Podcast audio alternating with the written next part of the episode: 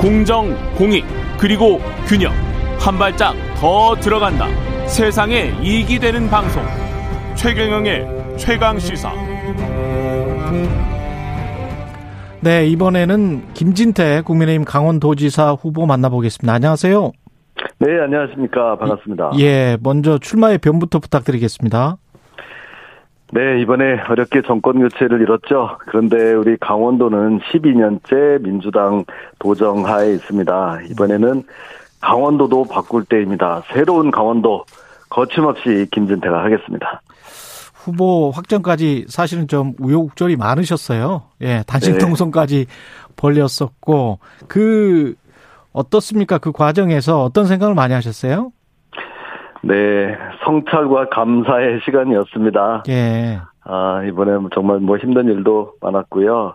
난생 처음 단식 투쟁도 했고요. 예. 지나온 발자취를 되돌아보는 계기도 됐고요. 근데 정말 많은 분들이 와서 마치 자기 일처럼 그렇게 가슴 아파해 주시니까 정말 이 감사하는 마음 끝까지 가지고 가겠습니다. 그 단식 투쟁 끝에 어떤 사과도 하셨잖아요. 5.18 관련 네. 토론회 주최를 할지 조계종 공권력 투입하는 네. 이거는 진정성 있는 어떤 마음에서 우러나는 사과였습니까?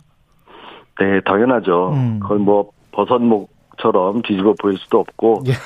그것이 정말 진정성이 있느냐 하는 것은 앞으로의 예. 제 행동으로 보여드리겠습니다. 알겠습니다. 예. 그리고 2020년 총선에서 낙선했으니까 2년 됐고 다음 총선에서 출마할 거다 이런 예상은 많았는데 도지사 출마를 의외로 보는 시각도 있습니다. 네. 예.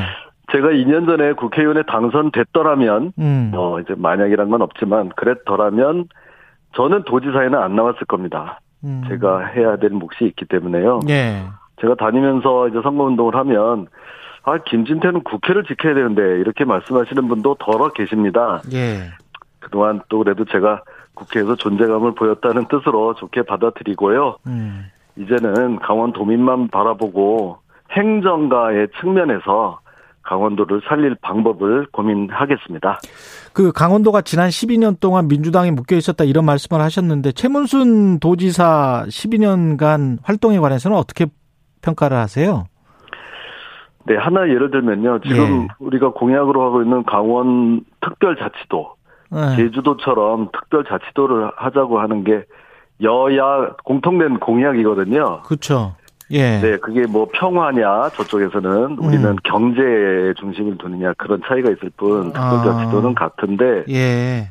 이게 따지고 보니까 최문순 지사의 공약이었어요. 아, 그랬습니까? 네. 예. 그거 이번에 새로 알게 됐는데 공약을 해놓고 12년 동안 무려 안 지켰다. 아무런 그런 게 없다가 예. 이제 와서 뭐를 하려고 하니까 이게 좀 답답하죠. 아쉬움이 많습니다. 그 이광재 후보도 말씀하신 대로 강원 평화 특별자치도 그다음에 그 후보님은 강원 경제 특별자치도 이렇게 네. 그러면 이광재 후보의 공약은 어떻게 평가를 하십니까? 네, 그 좀 공통되는 점을 이렇게 잘 키워 나가야 될 거고요. 예. 평화를 그렇게 강조하다가 요새 최근에는 민주당에서도 그 평화라는 말 자체를 슬그머니 뺐다고 하더라고요. 그거를 좀 확인을 해봐야 되는데 예. 지금 이렇게 딱 대치돼 있는 경색돼 있는 남북관계 상황에서 우리만 평화 그거를 전제하에 어떤 사업을 추진한다고 하는 거는 분명히 한계가 있거든요. 예. 그래서 그런 평화에만 너무 그렇게 목매지 말고 우리 자율적으로 정말 그 강원 특별자치도를 하는데 좀 공동 협조를 했으면 좋겠습니다. 예. 근데 하여튼 그런 거를 한다고 하는데요.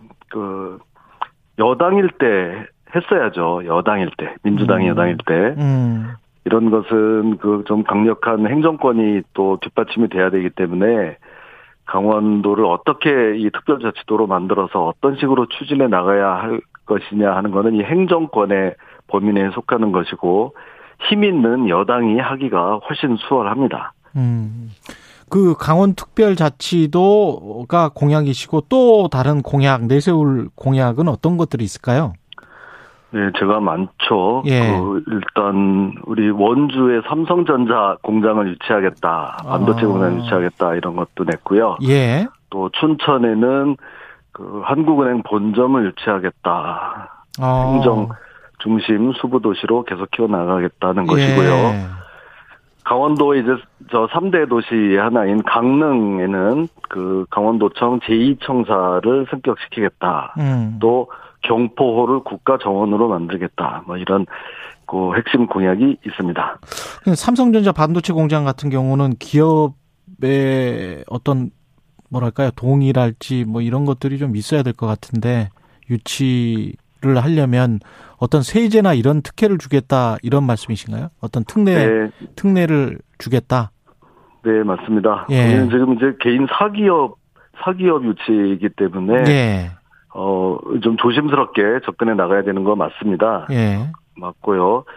다만 이 반도체라는 것이 우리 대한민국에서 차지하고 있는 중요성, 이거는 누구도 부인하기 어려울 겁니다.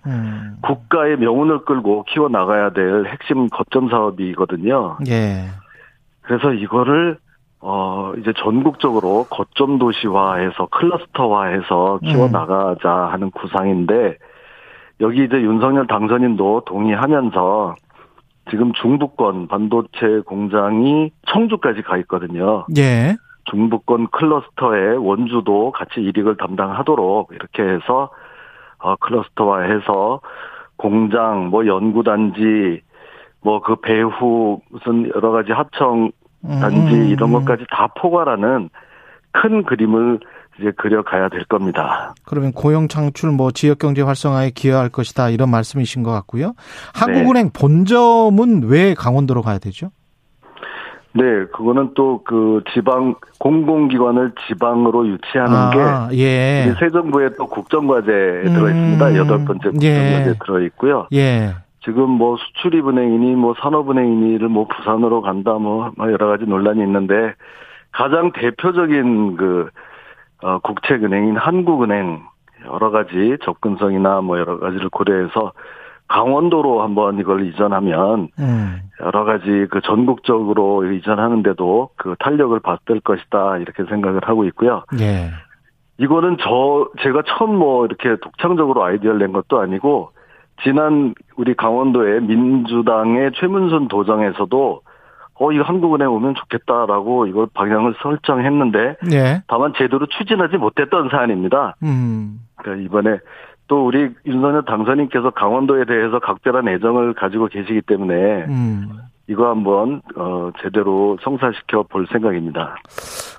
지금도 두 번이나 윤석열 당선인을 강조를 하셨는데, 민주당 쪽에서는 이제 강원도에 윤석열 당선인 온 걸 가지고 이제 선거 개입이다 이렇게 비판을 하잖아요. 네. 중앙선관위도 좀 자제를 해야 한다는 입장을 밝혔는데 어떻게 네. 받아들이십니까, 이런 비판은? 네, 이제 더 오시고 싶어도 올 수도 없고요. 이제 며칠 있으면 이제 취임을 하시기 때문에 예. 그동안 당선되고도 한 번 더 찾아오겠습니다 하는 이런 약속을 지키는 차원이다 이렇게 저는 보고 있고요. 민주당에서 그런 얘기를 한다 그러면 조금 듣기에 민망합니다. 우리는 민주당처럼 선거를 상대방 후보를 압수수색을 한다거나 기획수사를 한다거나 이런 거는 엄두도 못 냅니다. 그냥 당선인께서 약속했던 거 와서 시장 상인들 손잡아주는 그런 차원이다 이렇게 이해해 주시면 되겠습니다. 민주당이 압수수색이나 기획수사를 한 구체적인 어떤 예시를. 울산 사건. 울산 사건. 네, 지난번 지방선거 때 그런 그걸 빗대서 말씀하시는 거군요. 예. 네. 재선까지 하신 이제 국회의원이시지만 지방행정 경험은 지금 없으시잖아요. 여기에 네. 관한 우려는 어떻게 해소하실 생각이세요? 처음부터 경험이 있는 사람이 어디 있겠습니까? 예. 그리고 이제 저와 경쟁하는 후보는 지방행정 경험이 7개월이죠. 네. 그렇기 때문에 그게 그렇게 큰 차이다라고 말할 수는 없을 것이고, 예. 강원도를 어떻게 살릴 것이냐 하는 것은 행정력보다도 누가 더 꿈과 상상력이 있느냐, 거기다 누가 더 추진력이 있느냐 하는 것으로 이 차이가 날 것이라고 저는 생각합니다. 지금 김진태가 그리는 강원도의 청사진은 어떤 모습일까요? 구체적으로 좀 말씀을 해 주시면. 네, 그동안 강원도는 늘 희생과 양보만 강요받아 왔습니다. 강원도는 미래의 땅이다, 기회의 땅이다 이렇게 했는데요. 강원도민들도 오늘 행복할 권리가 있고요. 예. 기회보다는 그 성과를 누릴 그 권리가 있다고 생각합니다. 그동안 참 대접받지 못했던 이런 강원도 정말 대접받는 곳으로 만들고 싶고요. 그러기 위해서는 강원도에 제일 없는 것, 큰 기업을 유치해서 돈이 들어오고 사람이 넘쳐나는 그런 곳, 200만 강원도 꼭 만들고 싶습니다. 예. 그리고 중앙정치 뭐 이제 떠나시겠지만 그 중앙정치 이야기도 조금 해주시면 좋을 것 같은데요. 지금 네. 당선인 인수위 활동 마무리 단계고 인선 내각도 했고 이제 비서관들 이렇게 했는데요. 어떻게 평가를 하십니까? 그 굉장히 좀 부딪히는 부분들도 많고 그런데요. 지금 뭐 인사청문회도 굉장히 뜨겁고. 네. 제가 그전처럼 자세히 들여다보지는 못하고 있지만 예. 전체적으로 이런 분위기를 보면 예. 좀 실무형 내각이다. 대체로 예. 좀 정치인을 배제한 그런 실무형 내각이기 때문에 뭐 지난 정부에서 하듯이 무슨 뭐 586 운동권의 상징 같은 뭐 임종석을 무슨 그 뭐 대통령 비서실장으로 임명한다거나 이런 일이 없이 아주 차분한 실무형 내각으로 걸어가고 있는 것으로 보여지고요. 네. 다만 지금 뭐 인사청문회 과정인데 민주당에서 주장하는 만큼 그렇게 현재까지는 예. 국민의 눈높이를 크게 벗어나는 뭐 결정적인 하자는 좀 없지 않나 이렇게 보고 있습니다. 그 한동훈 법무부 장관 후보자도 그렇고 이번에 이제 비서관 내정자들도 그렇고 한 서너 명 정도 검사 출신들이 이 약진을 했지 않습니까? 네. 검사 출신이기도 하셔서 어떻게 생각하세요? 한동훈 내정자가 발표될 때는 좀 사실 저도 놀랐었죠. 예. 그런데 그만큼 또 여기 좀 처리해야 될 일들이 있지 않았나 이렇게 생각을 하고요. 예. 그러다 보니까 이번에 저렇게 검수완박 법안 다 서둘러 대못질을 하고 떠나는 것을 보고 야, 이 사람들이 참 급하기는 되게 급했나 보다. 이렇게 생각을 했습니다. 근데 아무리 급하더라도 이렇게 국가 사법 체계를 흔들어 놓으면 안 되거든요. 이거는 그냥 한마디로 말씀드리면 절도범들이 경찰 폐지 법안을 통과시킨 거나 마찬가지입니다. 알겠습니다. 여기까지 듣겠습니다. 고맙습니다. 네, 고맙습니다. 예, 김진태 국민의힘 강원지사 후보였습니다.